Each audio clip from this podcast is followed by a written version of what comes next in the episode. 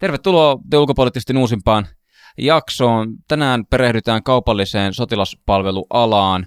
Mietitään ensin erityisesti, että miten tämä ala on syntynyt, minkälaista muutosta se on aiheuttanut, mitä tarvetta se ratkaisee ja minkälaisia toimijoita tällä alalla on. Sitten jakson loppupuolella perehdytään hieman venäläiseen Private Military Corporationin nimeltä Wagner ja sen tarkoitusperiin sekä toimintaan ehkäpä osana Venäjän ulkopolitiikkaa. Näistä aiheista tänne studioon on kutsuttu keskustelemaan Tampereen yliopiston yliopisto-opettaja ja tutkija Mikko Räkköläinen. Hän on valmistunut maisteriksi Lapin yliopistosta ja työskennellyt myös ulkoministeriössä asevalvonnan yksikössä. Tämä jakso juontaa Tuomas Lähteenmäki ja sen editoi ja leikkaa Petri Vanhanen ja Jussi Heinon Koski. Ei muuta kuin mennään. Minä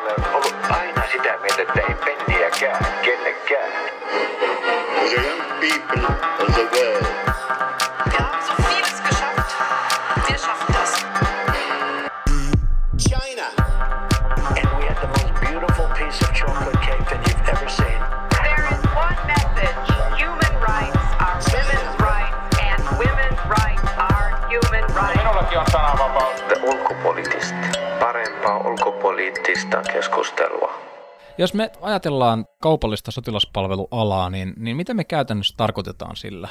Kaupallinen sotilaspalveluala on tavallaan, se on sellainen vähemmän käytetty termi, mitä mä suosin, koska se kattaa niin kuin kaikki ää, ne palvelut, mitä valtiolliset asevoimat on ulkoistaneet kaupalliselle sektorille. Yleensä puhutaan ää, yksityisistä sotilas- ja turvallisuusalan yrityksistä. Ää, se termi löytyy niin kuin YK papereista ja kaikkialta, mutta se on vähän mm. sillä outo termi, että tähän alaan liittyy paljon muutakin kuin ihan mitä me ajatellaan klassisesti sotilaallisena toimintana tai turvallisuuteen liittyvänä toimintana. Että ne niin aseistetut turvamiehet ja tällaiset niin on totta kai se eniten, ne on se mediaseksikkäin puoli tätä ilmiöä, mutta sitten ihan kun katsotaan käytäntöjä, niin isompi puoli, isompia sektoreita on koulutus, logistiikka, huolto ja tällaiset palvelut. Mm. Ja niin kun koko tämä kokonaisuus tähän liittyy kaikenlaisia mielenkiintoisia kysymyksiä, niin tota, sen, sen takia mä suosin niin kaupallinen sotilaspalvelu termiä. No niin, mahtavaa niihin kysymyksiin päästään tässä, tässä mm. jakson aikana ihan varmasti, mutta tota, voitaisiin myös tai pysyä tässä teemassa hieman ja, ja tota, mua kiinnostaisi kuulla, että minkä takia tämä tarve on, tai mi, mi, mitä tarvetta tällainen ää, ala täyttää? Tämä on tavallaan pitkät juuret on jo kylmän sodan ajalta. Eli kun aseteknologia ja muukin sotilaskäyttöön käytettävä teknologia ja myös suunnittelu ja tällainen muuttu pikkuhiljaa monimutkaisemmaksi, niin tota, aseteollisuus ei enää vaan tuottanut järjestelmiä ja sitten myynyt niitä avaimet käteen asevoimille, vaan eri valtioiden asevoimat yhä enemmän tarvii kaupallisen sektorin asiantuntemusta kouluttamaan käyttöön ja tulemaan mukaan suunnittelemaan, miten näitä järjestelmiä on parasta käyttää ja näin päin pois. Että tämä tavallaan alkoi pikkuhiljaa luoda tätä ajatusta, että niin kuin, ää, asevoimat voi ostaa myös palveluita. Mm. Se oli se ää, se on, loi tavallaan sen pitkän pohjan ja sitten lähti varsinaisesti kasvamaan kylmän sodan loputtua, kun länsimaissa alettiin ajatella, että no nyt voidaan ää, leikata puolustusbudjetteja, jotenka asevoimille tuli resurssipula samaan aikaan, kun tehtävät muuttu paljon. Alettiin panostaa rauhanturvaamiseen – pienempiin operaatioihin ää, kauempana kotimaasta, niin tuli tällainen pulma, että mitenkäs nyt tarvitaan erilaisia kapasiteetteja hmm. ja resursseja on vähemmän. Ja sit, sitten kun tota, kaikenlaiseen julkishallintoon samaan aikaan levisi ää, uusliberalistinen ajattelu ja tämä uusi julkishallintoajattelu – niin sitten se ilmeinen vastaus oli, että no jos kaikki muukin paranee sillä, että markkinaehtoistetaan ja ulkoistetaan, jotta valtio voi keskittyä ydintoimintoihinsa, jotta asevoimat voi esimerkiksi keskittyä vaan siihen aseelliseen juttuun, niin silloin ilmeinen ratkaisu oli alkaa ulkostaa tukitoimintoja ynnä muuta. Mm. Se jatkuu aika, no 90-luvulla oli muutama tällainen melko mielenkiintoinen tapaus Afrikassa, missä pulassa olleet hallitukset osti käytännössä kokonaisia sisällissotia eteläafrikkalaisilta firmoilta, mutta siitä nousi niin iso metakka, että ne, ne loppu ne firmat aika nopeasti, mutta tota, Kaatuiko ne johonkin tällaisiin eettisiin kysymyksiin vai? lä- lähinnä siis niin kuin ulkomaiden painostuksesta nämä ää, asiakashallitukset katkas, katkas sopimuksia, plus se aiheutti niin paljon kränää oma, omien asevoimien keskuudessa, että tuotiin entisiä apartheid-valtion sotilaita taistelemaan heidän rinnallaan, että tota, se ei lentänyt. Mm. Mutta va- Yhdysvallat etunenässä niin koko 90-luvun pikkuhiljaa ää, ulkosti enemmän. Yhdysvallat alkoi tehdä näitä niin sanottuja log cap-sopimuksia, jotka oli pitkän aikavälin ää, massiivisia puitesopimuksia siitä, että jos aloitetaan joku operaatio, niin on valmiina tämä log cap tota, pääurakoitsija, joka sitten niin kuin sen sopimuks, puitesopimuksen puitteissa myy kaikki tota, ää, tarvittavat tukipalvelut joko suoraan tai sitten alihankkii muilta. Mm. Tämä näkyy jo Bosnian tota, sodassa. Bosnia oli ensimmäisiä konflikteja, missä oli ää, yhtä paljon urakoitsi, kaupallisia urakoitsijoita ja amerikkalaisia sotilaita. Ja, ja sitten tota, no, tästä on mai- mainio esimerkki tästä meiningistä on Donald Rumsfeldilla. Donald Rumsfeld piti Pentagonissa aika tulikiven katkusen puheen siitä, että Yhdysvaltain suurin kansallinen turvallisuusuhka on Pentagonin byrokratia ja se estää niin kuin tehokkaimmalla mahdollisella tavalla turvaamasta Yhdysvaltoja ja hän ei tule lepäämään ennen kuin, niin kuin on löydetty kaikki, mikä voidaan ulkosta ja kaikki, mikä voidaan tehostaa. Ja tämän puheen hän piti ää, 10. syyskuuta 2001. No niin. Seuraavana päivänä sitten vasta niin kuin alkoikin löytyä sitä ulkostettavaa. Mm.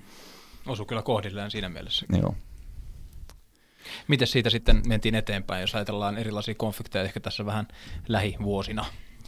Siitähän ää, Irak on ehkä niin kuin se esimerkki, mitä vieläkin käytetään eniten, koska sinne Ra- Rumsfeld hän oli isoissa riidoissa yhdysvaltalaisten kenraalien kanssa, että minkälaisilla joukoilla sinne mennään, koska on tämä Rumsfeldin doktriini, jossa halutaan käyttää vähän joukkoja, paljon teknologiaa ja erikoisjoukkoja, ja sillähän mentiin Irakiin, ja joo, sota voitettiin ja miehitys hävittiin. Väkeä ei ollut läheskään tarpeeksi ylläpitämään miehitystä, jotenka sitten piti äkkiä alkaa ulkostaa vielä enemmän, että niin kuin paketti pysyi jotenkuten kasassa. Voidaanko ajatella, että tällaiset, tota, äh, niin kuin, onko nämä PMC, Private Military Corporations, tämä, Joo, tämä termi niin kuin tämä, tämä, tota, yksinkertaistetusti, niin voidaanko ajatella, että näillä on, puhutaan niin kuin länsimaalaisista valtioista, Mm. niin, niin tällaista niin kuin ulkopolitiikan väline, ulkopolitiikan kanava ajattelua, että pystyykö näitä yrityksiä käyttämään, niin kuin, pystyykö valtiot käyttämään näitä yrityksiä tietyissä niin kuin, tarkoitusperissä?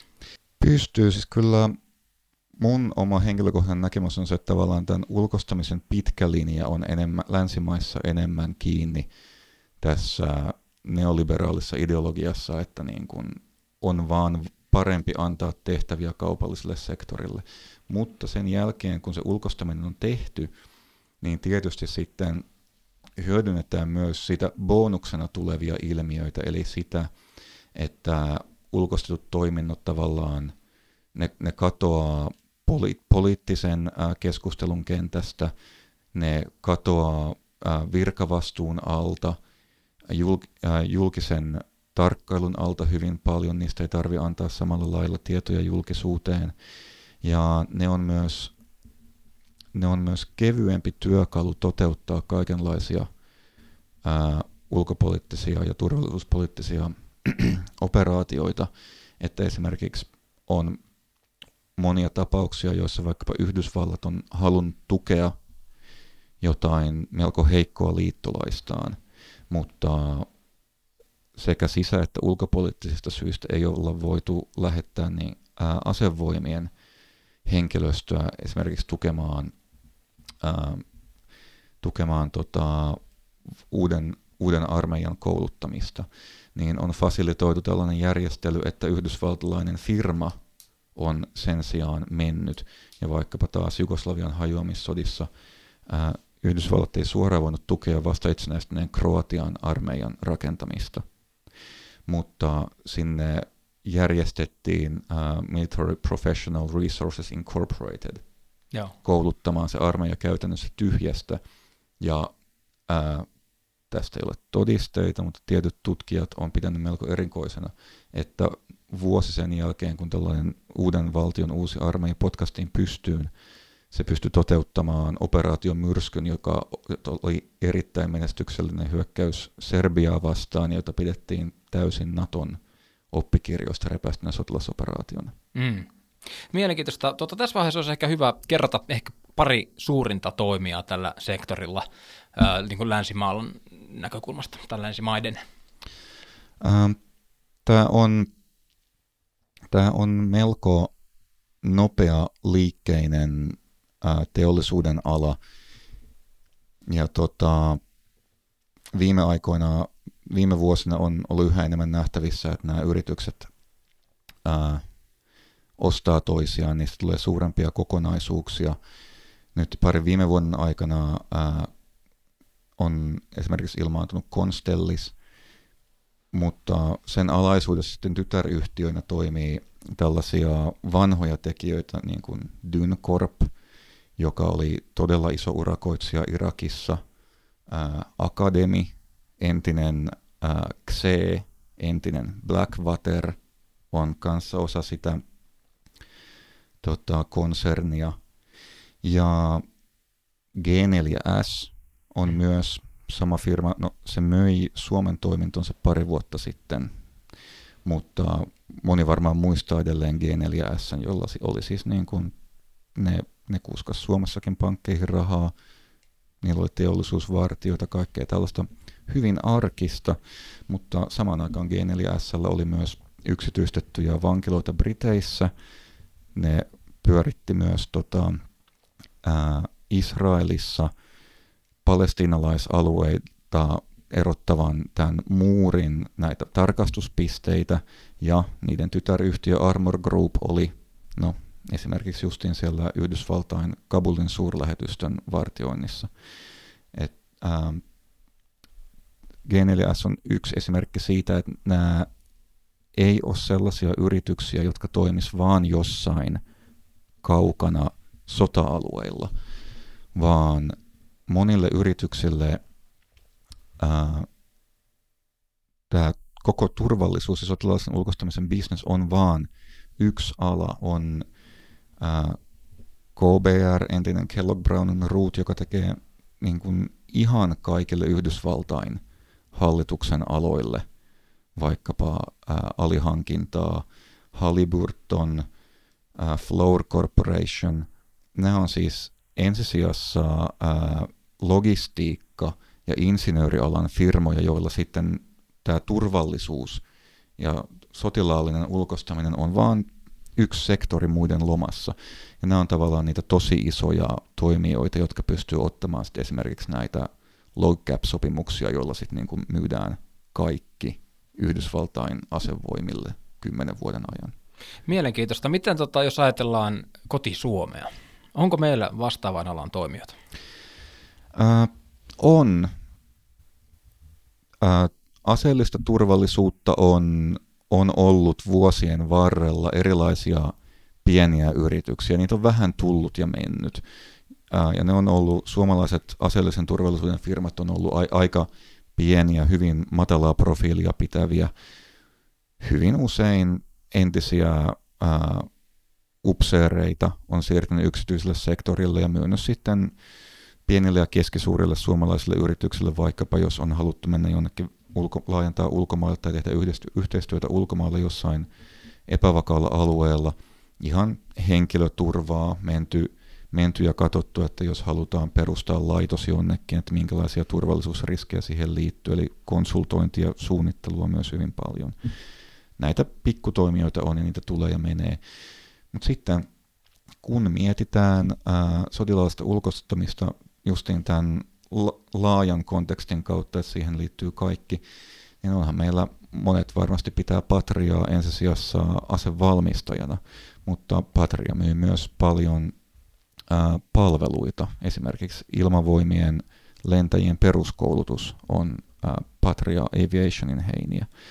Sitten on Instagroup, joka on ensisijassa puolustusvoimien ää, tekee myös paljon muutakin, mutta myy, myy myös puolustusvoimille paljon viestintä- ja salausratkaisuja, ja taas se on niin teknistä hommaa, siinä ei vaan myydä laitteita, vaan siinä täytyy myös myydä kokonaisia palveluita. Ja näiden yhteinen tytäryhtiö on sitten Millog, jolle on ulkostettu muistaakseni noin 95 prosenttia maavoimien kaikesta huollosta. Että kyllä Suomellakin niin kuin näitä on, ja sitten tietysti kun, äh, kun mennään vaikkapa rauhanturvatehtäviin, vaikka Afganistaniin, niin siellä joudutaan hyödyntämään paikallisia toimijoita. Äh, sitten esimerkiksi ulkoministeriö hyödyntää Afganistanissa ja muuallakin kriisialueilla vaikkapa suurlähetystöjen suojaamiseen erilaisia länsimaisia urakoitsijoita. Ja sitten on vielä tämä ilmiö, että vaikka, vaikka itse ei haluttaisi ulkostaa mitään, niin kun ollaan mukana monikansallisissa operaatioissa, niin siellä väkisinkin tehdään yhteistyötä yhdysvaltalaisten ja brittiläisten ja muiden kaupallisten toimijoiden kanssa. The ulkopoliittist.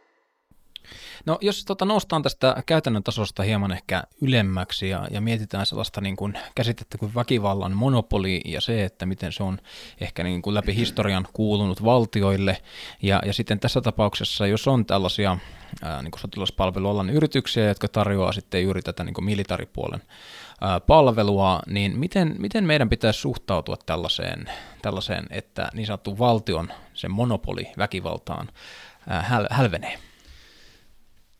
Mun täytyy ehkä tarttua tuohon, että kautta historianhan väkivalta ja turvallisuus on ollut palvelu, jota ostetaan ja myydään. Meillä on, me ollaan eletty tällainen omituinen parinsadan vuoden kausi Ranskan vallankumouksen jälkeen, jolloin meillä on ollut tällainen erikoinen ajatus, että isänmaan puolesta tappaminen ja väkivallan käyttäminen on ainut moraalisesti oikeutettu. Jos siitä katsotaan taaksepäin, niin ainahan se on ollut ammattimiesten puuhaa. Loistava pointti. Ja tota, mutta ähm, tavallaan ne meidän, meillä on aika pitkälle, aika syvälle sisään rakennettu meidän ajattelussa tällainen palkkasoturien vastaista normista puhutaan ihan akateemisessa tutkimuksessa, mikä näkyy, näkyy monissa jännissä paikoissa. Esimerkiksi ää, Irakin sodan aikaan moni varmaan muistaa vielä Irakin legendaarisen tiedotusministerin, joka kertoi aivan uskomattomia tarinoita siitä, että Yhdysvaltain armeija on, tekee itsemurhaa aavikolla sun muuta. Mutta hän esimerkiksi ää, syytti amerikkalaisia sotilaita palkkasotureiksi. Se on hyvin tällainen niin kuin syvällä meidän ajattelussa oleva, oleva juttu, joka tulee historiasta, mutta se, koska se tulee historiasta, niin se on myös vähän, ähm, vähän ajastaan jäljessä. Palkkasotureita pidetään ähm, pelkurimaisina ja epäluotettavina. Ja, ja tota, sitähän nämä nykyiset firmat ei ole. Ää, sinänsä palkkasutureitakin edelleen on. Heitä yksittäisiä ihmisiä ja ryhmittymiä, jotka reissaa jonnekin konfliktialueelle Suomesta. Esimerkiksi oli Jugoslavian hajoamissodissa tällaisia yksittäisiä nuoria miehiä lähti suunnilleen seikkailemaan. Mutta sitten tällainen ää, kaupallinen sotilaspalveluyritys on täysin erilainen toimija, koska se on legitiimi yritys. Sillä on niin kuin, lakiteknisesti se on legitiimi toimija joka voi tehdä oikeudessa päteviä sopimuksia, ää, ottaa lainaa, kehit, siis palkkasturiryhmä, niin se pystyy myymään sitä taistelua, koska se taistelupalveluita, koska niitä niin kuin yksittäiset ihmiset osaa, mutta nämä nykyaikaiset firmat, nä, näillä on huomattavan paljon teknistä kykyä, kalustoa, osaamista, ne pystyy lobbaamaan poliitikkoja ja näin päin pois, että siinä mielessä meidän ei pitäisi niin kuin, käyttää palkkastureita vertailukohtana. Sitten mitä tulee siihen, että romuttaako nämä firmat valtion legitiimiä monopolia? Suoranaisesti ei, koska valtiohan joutuu aina, valtio on vaan meidän kuvitelma, sillä ei ole käsiä, joilla lyödä, se joutuu aina ulkoistamaan väkivallan jollekulle. Oli se sitten armeija tai poliisi tai firma, ja kaikilla näillä toimijoilla on omat pyynteensä. pyynteensä. Ähm, mutta sellaisella syvemmällä idean tasolla niin ää, on argumentoitu, että tavallaan tässä, koska väkivalta on valtion toimintojen ytimessä tietyllä lailla kuitenkin, niin jos se ei ole enää yhteinen poliittinen asia, joka niin kuin on kaikkien meidän vastuulla ja kaikkien meidän kansalaisten puolesta, niin se voi rapauttaa ei ainoastaan tätä väkivaltamonopolia, vaan tavallaan sitä, miten me yleensä ymmärretään valtio turvallisuuden tuottajana. Että tämä niin kuin linkittyy tällaiseen laajempaan kehitykseen, jossa turvallisuus on ää, vähemmän ja vähemmän tällainen yleinen hyvä, joka jakautuu kaikille ja enemmän ja enemmän jotain, jota ostetaan ja myydään. Mm. Et sitä tällaisella syvemmällä ideoiden tasolla se vaikuttaa siihen väkivaltamonopoliin, mutta ei, ei, niin kuin, ei tällaiset firmat niin kuin lähde omin nokkineen suorittamaan jotain. Tämä ei, tämä ei ole niin kuin renesanssiajan Italia, missä jos palkkasturiryhmillä ei ollut omaa sopimusta, niin sitten ne vaan valtas jonkun pikkukaupungin ja alkoi kerään siltä veroja. Ei niin kuin, sillä lailla nämä ei kilpaile valtion kanssa, mutta siellä ideoiden tasolla tällä on vaikutusta luultavasti tosi, tosi loistavia pointteja. Oikeastaan tässä ulkopoliittistin syys podcast-kauden aikana ollaan käsitelty eri suunnissa tätä turvallisuuden käsitettä, ja tämäkin hännästi linkittäytyy hyvinkin vahvasti siihen. Ähm, ennen kuin mennään tuohon osioon kaksi niin sanotusti, niin olisi vielä hauska kuulla äh, sinun näkemyksiäsi siitä, että mihin suuntaan tämä kaupallinen sotilaspalveluala on nyt suuntaamassa vaikkapa viiden vuoden tällaisella ää, äh, aikajanalla. No, kuten sanottu, tämä ala on, koska täällä on kuitenkin verrattain lyhyt historia, tämä on edelleen vakiintumassa, että nämä suuret toimijat näyttää vakiintuvan edelleen ja niillä se vaan pienempiä kilpailijoitaan, mutta sitten luultavasti tulee säilymään tämä tällainen ää, pienempien firmojen maailma, joka on myös sitten, siellä löytyy paljon enemmän kaikenlaista hämäräperäistä toimijaa mutta luultavammin tämä tulee kasvamaan. Ainakaan tämä ei tule pienenemään ja missään nimessä tämä ei tule menemään pois, koska mikään länsimainen armeija ei enää voi suorittaa operaatioita ilman kaupallista tukea. Se on ehkä yksi sellainen asia, mitä, mitä ei ihan kauheasti hahmotetakaan ja mikä olisi tärkeää ymmärtää, että on, kaikki länsimaiset asevoimat käytännössä on ulkoistaneet jo niin paljon, että ne on menettäneet kapasiteetin tuot, tuottaa kriittisiä palveluita puhtaasti talon sisällä. Jotenka tästä alasta ollaan tultu riippuvaiseksi. Ja tässäkin suhteessa mä taas palaan siihen, että ilman muuta ne aseelliset turvamiehet on jännimpiä, mutta ne, mistä, mihin ollaan kasvettu niin kuin kiinni, mistä on tultu riippuvaiseksi, on kuljetukset ja huolto ja koulutus. Niitä ei enää pystytä tekemään pelkästään talon sisällä missään asevoimissa. mielenkiinnosta itään ja, ja tota, erityisesti Venäjän toimintaan, niin ää, on popsahtanut meidänkin uutisissa. En, en muista, onko Hesari nyt kirjoittanut, mutta ainakin tällaiset länsimaalaiset isot julkaisut ovat maininneet tällaisen yrityksen kuin Wagner. Ja, ja tota, olisi Mikko hauska kuulla sun näkökulma siitä, että miten tämä ensinnäkin liittyy sotilaspalvelualaan, tämä firma, ja sitten toisekseen, että kuinka se eroaa länsimaalaisista toimijoista. Wagner on tosiaan äh, venäläinen sotilaspalvelualan firma ja se on ehkä tällainen pitkästä aikaa tällainen klassinen private military company, joka myy ihan äh, etulinjan taistelupalveluita, jos näin voi sanoa. Ähm, ja se liittyy liittyy tähän länsimaisen ulkoistamiskehitykseen niin, että jo tuossa tämän vuosikymmenen alussa ää, Venäjällä alettiin pikkuhiljaa herätä siihen, että nämä kaupalliset sotilaspalvelufirmat vaikuttaa aika hyödylliseltä työkalulta niin kuin niitä lännessä käytettiin. Mä henkilökohtaisesti väittäisin, että siellä herättiin nimenomaan siihen, että ne mahdollistaa tällaisen huomaamattomamman ja hienovaraisemman toiminnan ja luo vähän tällaista palomuuria hallituksen ja toimijoiden väliin tällaisissa kyseenalaisemmissa, kyseenalaisemmissa sotilasoperaatioissa.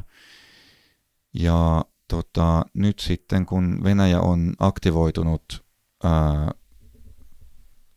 projisoimaan voimaa kauemmas Ukrainaan ja Syyriaan ja nyt viimeisen vuoden aikana Afrikkaan, niin tätä Wagneria on alettu sitten, sitten hyödyntää tällaisena työkaluna siinä.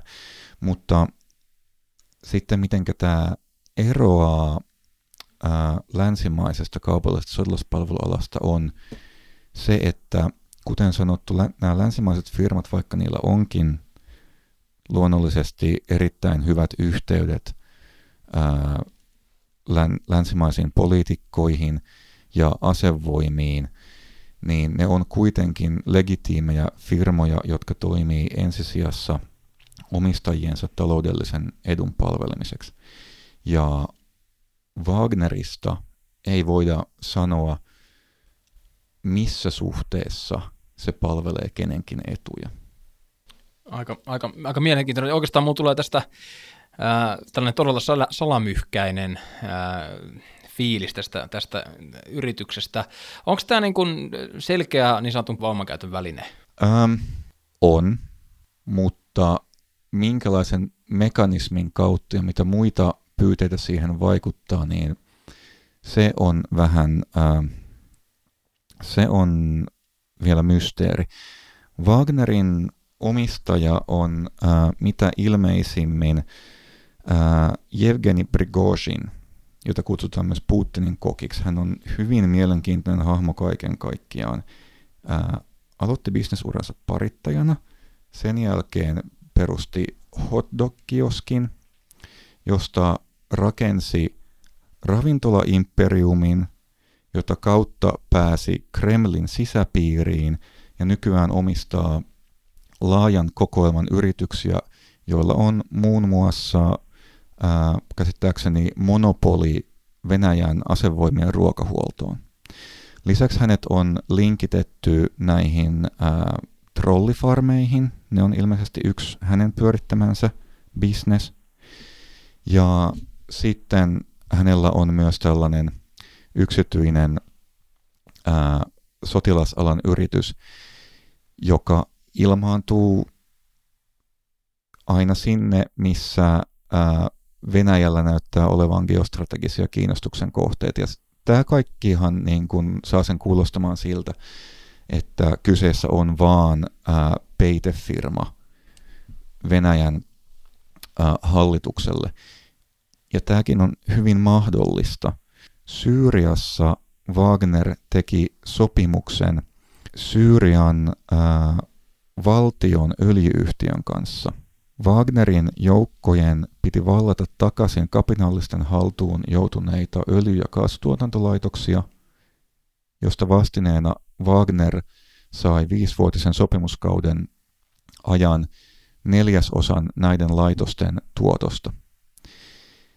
Okei. Okay. Eli, ää, mutta sit, ja sitten taas me ei tiedetä, paljonko siitä menee ikään kuin firman taskuun, paljonko menee Prigozhinin taskuun ja paljonko menee muualle, koska muuallekin luultavasti menee rahaa, koska firman ja Venäjän ää, asevoimien yhteydet on taas niin tiukat, että ää, kaikista niistä palveluista, mitä Wagner saa Venäjän asevoimilta, niin luultavasti joudutaan maksamaan jonkinlainen korvaus. Mm. Mutta Se- tämä järjestely on täysin hämärän peitossa. ja Tämä tavallaan kuvaa sitä, että koska Venäjällä on erilainen tapa pyörittää hallitusta, se näkyy myös siinä, mitenkä siellä hyödynnetään tällaisia firmoja. Ehkä ei niin kuin kannata yrittääkään ujuttaa Wagneria tällaisiin länsimaisiin lokeroihin, että se on joko vaan tällainen puhdas peiteyritys tai vaan firma, vaan se on vähän tällainen hybridi. Mm. Miten sitten, jos ajatellaan tota, vaikka Itä-Ukrainan tilannetta ja, ja Syyriassa mainitsitkin, että minkälaisissa operaatioissa siellä on, ollaan oltu, mutta jos, jos palataan näihin niin kuin vihreisiin miehiin ja, ja vastaaviin, niin voidaanko ajatella, että Wagner on ollut tällaisessa operaatiossa mukana? Ähm, tällaisesta on raportointia, että Wagner olisi ollut mukana äh, Krimin valtauksessa, ja varmasti tiedetään, että Wagner taisteli Itä-Ukrainassa. Äh, varsinkin Itä-Ukrainassahan Venäjä käytti hyvin laajaa valikoimaa kaikenlaisia toimijoita. Siellä oli jos jonkinlaista vapaaehtoista, ää, siellä oli kasakka vapaajoukkoja ja siellä oli näitä yrit, Wagner ainakin mahdollisesti muitakin yrityksiä. Et siellä Wagner ehdottomasti on ollut ja siellä Wagner on myös osallistunut aivan etulinjan taisteluihin ja ilmeisesti se on myös saanut huomattavaa kalustotukea Venäjän armeijalta, tykistöä, ää, uudenmallisia panssarivaunuja. Eli nämä yhteydet on ollut sillä aika, aika tiukat, eikä ole ihan selvyyttä, että kenen laskuun Wagner siellä olisi toiminut luultavasti näiden nimellisesti itsenäiseksi julistautuneiden ää, kapinallisalueiden. Mutta tämä koko kuvio on vähän tällainen, Wagner on yksi tällainen uudenlainen toimija, jolla pystytään hämäämään länsimaita, kun ei ihan ymmärretä, että mikä porukka tämä on ja mitä, mil, miksi nämä toimii näin. Mm. Ja voidaanko tässä ajatella, että jos, jos perinteisesti ää, tulee kaatuneita rintamalla sun muuta ja, ja sitten pitää niin sanotusti raportoida tappioita, mutta kun tämä on sitten tällainen niin kuin firma, jonka palkkalistalla olevia henkilöitä ei välttämättä niin kuin oikeastaan tiedetäkään, niin sitten niitä, raporto- tai näitä ää, menet- menetyksiä voidaan raportoida miten halutaan, vähän niin kuin mielivaltaisesti. Tähän itse asiassa tapahtuu kaikkialla yhtäläisesti. Yhdysvallat ei ole vaikkapa Irakissa kerännyt lainkaan koottuja tilastoja siitä paljonko urakoitsijoita on kuollut. Mutta Venäjä tekee Wagnerin kanssa tätä myös aivan selkeästi, että tota, äm, kaatuneet, kaatuneita on raporttien mukaan lennätetty takaisin Venäjälle ja haudattu aika hissukseen ja perheille on maksettu kipurahat ja nämä ole tullut näkyviin missään, missään tilastoissa. Myös ää, muistaakseni viime vuonna ISIS va- oli vanginnut kaksi venäläistä, joista länsilähteissä epäiltiin, että he olivat Wagnerin urakoitsijoita. Ja heitä näytettiin Isiksen videoilla ja virallinen Venäjä nosti kädet pystyyn, että heillä ei ole kukaan Venäjän ää, asevoimien jäsen ei ole kadonnut Syyriassa, heillä ei ole tämän kanssa mitään tekemistä. Parempaa ulkopoliittista keskustelua. Ehkä, ehkä tästä Wagnerista vielä, vielä sen verran tähän, tähän jakson loppuun, että olisi mielenkiintoista kuulla, että kun tämä on nyt saanut tällaisen vähän niin kuin ehkä jopa myyttisen aseman, että jos Washington Post ja The Atlantic kirjoittaa tästä niin kuin Shadowy-yrityksestä, jonka nimi on Wagner, niin, niin, niin voidaanko tätä kuitenkin ajatella ehkä tällaisena osittaisena ainakin PR-temppuna, että luodaan tietynlainen niin kuin hybris tällaisen yrityksen ympärille ja sitten eh, niin sanotusti se aina ilmaantuu alueille, joissa, joissa on niin kuin Venäjän ulkopoliittisia intressejä ja sitä kautta länsimaisten niin kuin valtioiden pitäisi niin kuin hahmottaa, että nyt on meneillään joku spesiaalikeissi näissä maissa. se on ehdottomasti yksi mahdollisuus ja ehkä tässä on käynyt myös sellainen kehitys, että ensin Wagner oli tällainen toimija, jonka avulla pystyttiin salaamaan, tai ainakin puoliksi salaamaan ja uskottavasti kieltämään operaatioita. Mutta nyt sitten kun tosiaan mekin tästä jo jutellaan tässä, niin nyt se ei ole enää kauhean hyvä salaamisen työkalu. Itse asiassa esimerkiksi Syyriaan on jo ilmaantunut äh, kuulemma toinen venäläinen äh, vastaava firma, josta on myös raportoitu, että se kilpailee samasta sopimuksesta Wagnerin kanssa, mikä taas palaa tähän, että kuinka, kuinka hallituksen kontrollissa versus kuinka kaupallisehtoinen tämä toiminta on. Mutta joka tapauksessa joo, siis Wagner on tällainen nyt tietyllä tapaa tällainen signalointiväline, että sillä pystytään signaloimaan toiselta ää, länsimaille, vaikkapa nyt kun Venäjä on, Venäjä on aktivoitunut tota, Keski-Afrikan tasavallassa, Sudanissa alkanut tekemään yhteistyötä, niin se signaloi länsimaille hienovaraisemmin kuin että sinne lähetettäisiin huomattavia määriä venäläisiä virallisia joukkoja. Ja samalla tietysti on myös hienovarainen signaali näille tota, yhteistyökumppaneille. Ää, ja, ja sitten tota, tietysti tämä tällainen myyttisyys, niin että venäläinen hybridivaikuttaminen on tietysti nykyään jo tällainen kuoliaksi hakattu hevonen oikeastaan tässä keskustelussa, mutta ää, juuri tällä lailla luomalla tällaisia myyttejä tällaista toimijoista, niin pystytään luomaan sitä epävarmuutta ja hämmentämään analyysiä Venäjän toiminnasta, niin kyllä sitä nyt nykyään käytetään tota enemmän varmasti siihen löysimpä vetoa, että niihin asioihin, jotka oikeasti halutaan salata, niin niihin Venäjällä on sitten ehkä joku vastaava jonkun oligarkin laskuun toim- nimellisesti toimiva ryhmä tai sitten muita keinoja. Mutta niin kuin se, että me tiedetään tästä näin paljon tavallaan osoittaa, että ei tätä nyt enää käytetä salaamiseen. Mm. Aivan loistavaa. Kiitos paljon Mikko näkemyksestä ja, ja tämä oli oikein, oikein mielenkiintoista kuulla. Kiitoksia. Minä olen ollut aina sitä mieltä, että ei penniäkään kellekään. For the young people of the world. Wir haben so vieles geschafft. Wir schaffen das. China. And we had the most beautiful piece of chocolate cake that you've ever seen. There is one message. Human rights are women's rights, and women's rights are human rights. Minullakin on sananvapaus. The ulkopoliittista. Parempaa ulkopoliittista keskustelua.